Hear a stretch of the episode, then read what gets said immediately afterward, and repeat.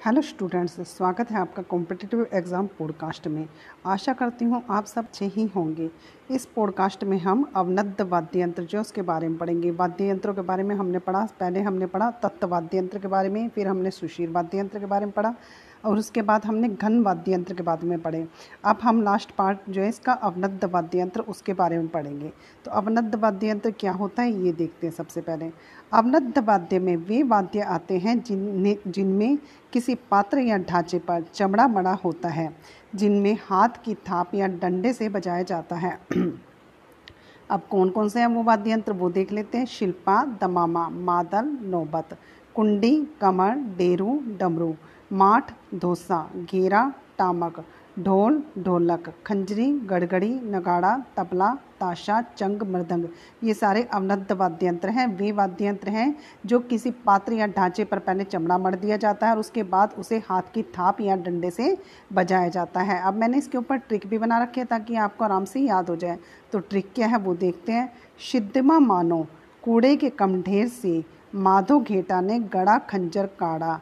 जो अब तबता जैसा तंग था। तो ये क्या कह रहा है? शिद्धमा मानो, यानी कि शिद्धमा किसी लड़की का नाम है, उसको कह रहे हैं कि कूड़ा का जो कम ढेर है ना, उसमें से माधो घेटा ने गड़ा हुआ खंजर काट लिया जो अब तबते जैसा, यानी कि तपते जैसा दिखाई देता था वो। तो अब इसमें देखो सिद्धमा है सिद्धमा में शी से तो शिल्पा बन गया और दमा से दमामा हो गया। मानो में माँ से मादन हो गया और नो से नौबत हो गया। उसके बाद है कूड़े कूड़े से कुंडी बन गया है वाद्य यंत्र कम से कमर वाद्य यंत्र हो गया और ढेर से डेरू, डमरू वाद्य यंत्र हो गया। दोनों वाद्य यंत्र आ गए इसमें। माधो में माँ से माठ वाद्य यंत्र हो गया और धो से धोसा वाद्य यंत्र हो गया। और घेटा में घे से तो घेरा वाद्य यंत्र हो गया और टा से टामक वाद्य यंत्र आ जाता है, गड़ा। गड़ा, डा डा से ढोल और ढोलक दोनों वाद्य यंत्र आ गए और खंजर से खंजरी वाद्य यंत्र हो गया।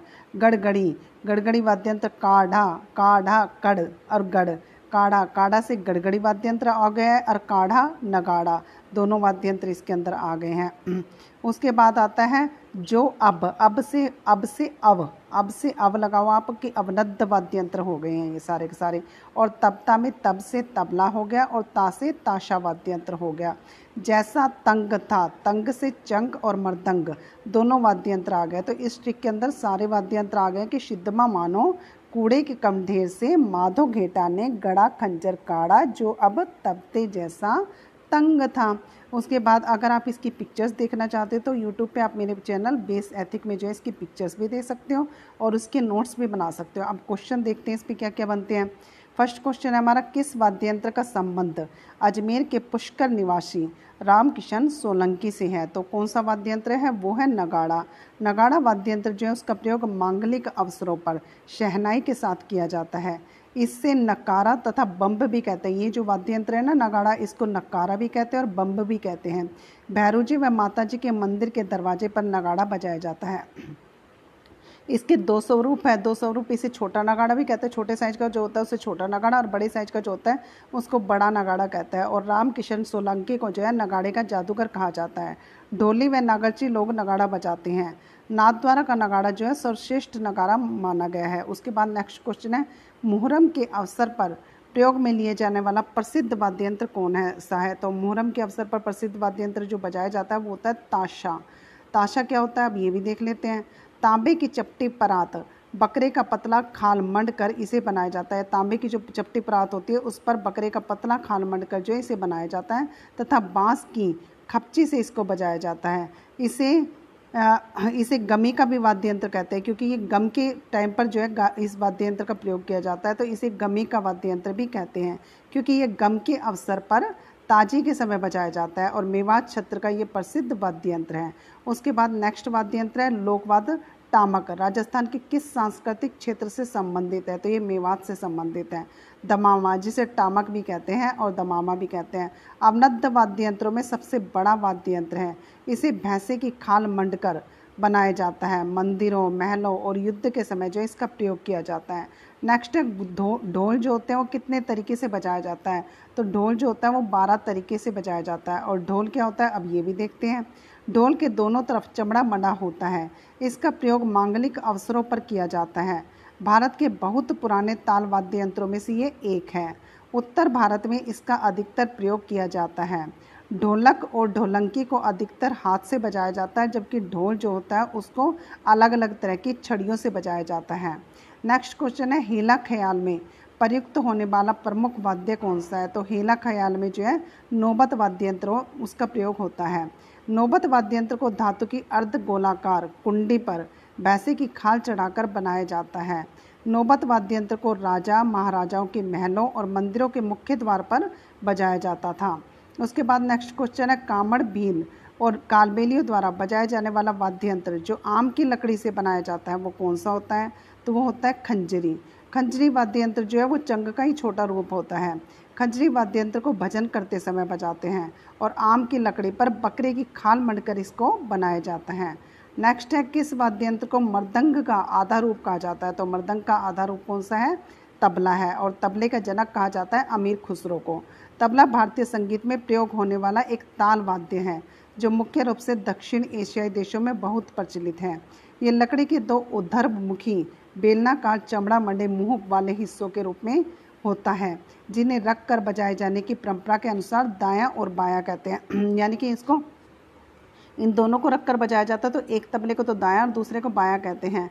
प्रसिद्ध तबला वादक कौन कौन से हैं, वो भी देखते हैं। प्रसिद्ध तबला वादक जाकिर हुसैन, अल्लाह रखा, बुद्दई महाराज, किशन महाराज और लतीफ़ खान, ये क्या है? प्रसिद्ध तबला वादक हैं। उसके बाद राजस्थान का एक ऐसा लोकवाद्य जिसकी ड्यूटी में तनाव के लिए पखावज की तरह लकड़ी के गुटके डाले जाते हैं वह कौन सा वाद्य यंत्र है? तो रावलों की मादल होती है, जो कि जिसकी ड्यूटी में तनाव के लिए पखावज की तरह लकड़ी के गुटके डाले जाते हैं और उसको बजाया जाता है। तो कौन सा वाद्य यंत्र होता है? वो होता है रावलों की मादल। अब ये जो मादल वाद्य यंत्र है, ये मिट्टी से बना होता है और मादल की आकृति जो है मृदंग के जैसी ही होती है। राजस्थान के राजसमंद ज़िले के मोलला गाँव में मादल वाद्य यंत्र जो है, वो बनाए जाते हैं। नेक्स्ट है, डमरू एवं पिनाक का प्रवर्तक किसे माना जाता है? तो डमरू और पिनाक का प्रवर्तक शिव जी भगवान को माना जाता है। डमरू वाद्य यंत्र भगवान शिव का प्रिय वाद्य यंत्र है। डमरू का उपयोग अधिकांशतः मदारियों के द्वारा किया जाता है। यह आम की लकड़ी का बना होता है। संस्कृत के महेश्वर सूत्रों की उत्पत्ति। डमरू से ही मानी जाती है। नेक्स्ट क्वेश्चन है मृदंग किस प्रकार का वाद्य यंत्र है?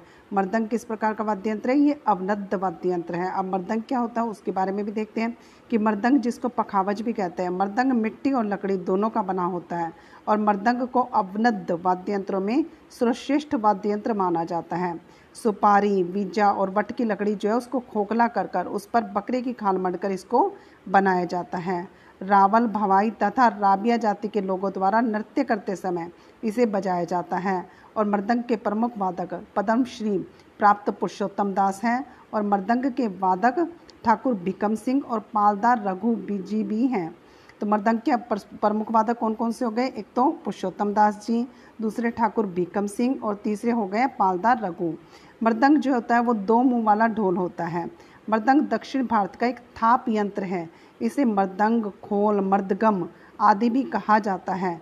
गाँव में लोग मृदंग बजाकर कीर्तन गीत गाते हैं और इसका एक सिरा काफ़ी छोटा और दूसरा सिरा जो है काफ़ी बड़ा होता है। ये इसकी आकृति के बारे में बता रहे हैं कि मृदंग जो होता है उसका एक सिरा तो छोटा होता है और दूसरा साइड जो होती है उसके दूसरा सिरा होता है, वो काफ़ी बड़ा होता है। उसके बाद और वाद्य यंत्र कौन कौन से हैं? वो भी देखते हैं कि ढोलक क्या होता है ढोलक जो है मागलिक वाद्य यंत्र है। ढोलक वाद्य यंत्र को भैरू जी व माता जी के मंदिरों में विशेष रूप से बजाया जाता है। ढोलक वाद्य यंत्र को रामलीला, नाटक, नोटंकी, ख्याल आदि में बजाया जाता है। ढोलक का प्रमुख वादक रामकृष्ण सोलंकी को माना जाता है। राणा जाति, भाट जाति, डाढ़ी जाति व मिरासी जाति के लोग जो ढोलक वाद्य यंत्र को बजाने में दक्ष माने जाते हैं, यानी ये इसके अंदर निपुण होते हैं। नेक्स्ट वाद्य यंत्र है चंग। चंग जो होता है वो आम की लकड़ी से बना गोल घेरा जिसे खाल से मंडकर तैयार किया जाता है। चंग को शेखावटी का लोकप्रिय वाद्य यंत्र माना जाता है। कच्ची घोड़ी नृत्य के समय भी इसे बजाया जाता है और चंग वाद्य यंत्र जो है उसको शेखावटी क्षेत्र में होली के अवसर पर चंग नृत्य जिसको गीत जिसको गीतों में धमाल कहते हैं, उसमें भी लोग क्या करते हैं, बजाते हैं ये लोग। उसके बाद है डेरू। डेरू वाद्य यंत्र डमरू का बड़ा रूप है। डेरू वाद्य यंत्र को भील जाति तथा गोगा जी के भोपे भक्तों के द्वारा बजाया जाता है। डेरू वाद्य यंत्र को थाली या कासे के छोटे कटोरे के साथ बजाते हैं। उसके बाद नेक्स्ट वाद्य यंत्र है डफ। डफ क्या होता है? डफ वाद्य यंत्र को लोहे के गोल घेरे पर बकरे की खाल चढ़ाकर बनाया जाता है और डफ वाद्य यंत्र जो है, इसका प्रयोग होली के अवसर पर किया जाता है। इसे होली के अवसर पर बजाया जाता है। उसके बाद है डफली। डफली क्या होती है? डफली वाद्य यंत्र जो होता है, वो डफ का ही छोटा रूप होता है। नेक्स्ट वाद्य यंत्र है कुंडी। कुंडी वाद्य यंत्र को मिट्टी के छोटे बर्तन के ऊपर खाल मंडकर बनाया जाता है। कुंडी वाद्य यंत्र को राजस्थान के सिरोही ज़िले के गरासिया जाति तथा मेवाड़ के जोगिया जाति के द्वारा बजाया जाता है। उसके बाद नेक्स्ट वाद्य यंत्र है माठ, जिसे माटे भी कहते हैं। माठ वाद्य यंत्र जो है, उसको पापू जी के पावड़ों के गायन के समय पर बजाया जाता है। और नेक्स्ट वाद्य यंत्र है कमर। कमर वाद्य यंत्र को लोहे की चद्दर को गोल कर चमड़े से मंडकर बनाया जाता है। कमर वाद्य यंत्र को राजस्थान के अलवर, भरतपुर जिलों में तीन या चार व्यक्तियों के द्वारा उसके चारों ओर खड़े होकर दोनों हाथों में डंडे की सहायता से बजाया जाता है।